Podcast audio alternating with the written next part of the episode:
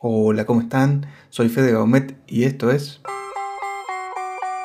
Tecnología artística. Hoy vamos a hablar de un lenguaje que está atravesando absolutamente todas las artes y muchos de los formatos de comunicación, ya que las estadísticas de la Global Web Index sostienen que más del 80% del tráfico global de Internet se realiza a través de videos. Y para ya introducirnos en la temática de hoy, que es el nuevo codificador para video presentado por la empresa Fraunhofer, el H266, tenemos que hablar un poco de historia. Comenzado en el año 2001, pero recién terminado en el año 2003, este codificador denominado H.264 era el complemento ideal para hacer que el MP4, que es el formato contenedor, fuera muy flexible, versátil y mantenía las calidades totalmente aceptables dada la época. Además comenzó a ser adoptado por los dispositivos móviles pasados los años y luego también por la internet en donde se empezaban a subir videos. Pero la investigación no frenaba allí, sino que apareció en el año 2012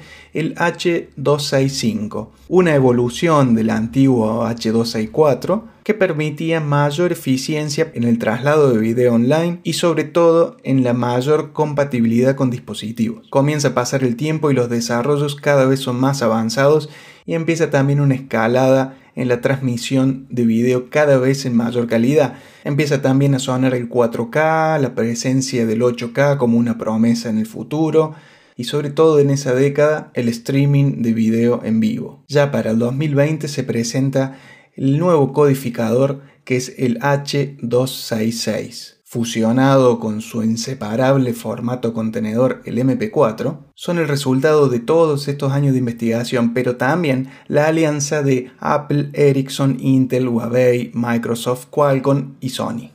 Todas estas grandes empresas, junto a la Fraunhofer, que es la desarrolladora de este nuevo codificador, lo presentaron como el codificador de video versátil y apuntando precisamente a que sea el eje de desarrollo de las futuras transmisiones en 4K y en 8K de video por streaming. Hecho todo este repaso, ¿qué es lo que significa?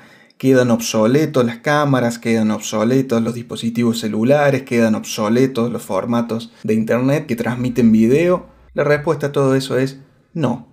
Lo que sucede aquí es que estas señales son claras en la apuesta que hacen todo este conjunto de empresas en el desarrollo del streaming de video. El 2020 ha sido un año muy particular, por lo cual ha quedado demostrado que el streaming no solo es un formato válido para todo tipo de expresión, y no me refiero solamente a lo artístico, que es lo que hablamos siempre en estos podcasts, sino que también a todo tipo de comunicación que requiera una alta calidad y sobre todo una fluidez y una versatilidad y compatibilidad. Parece ser que el H266 ha juntado toda la experiencia de los anteriores y los pone al servicio no solo de los dispositivos móviles y de futuras cámaras que serán compatibles con este formato, sino también a una nueva dimensión de consumo de video en 4K o en alta definición en cualquier tipo de plataforma.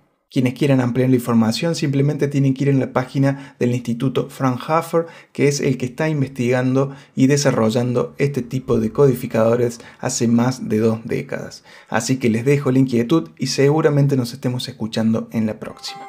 Chao.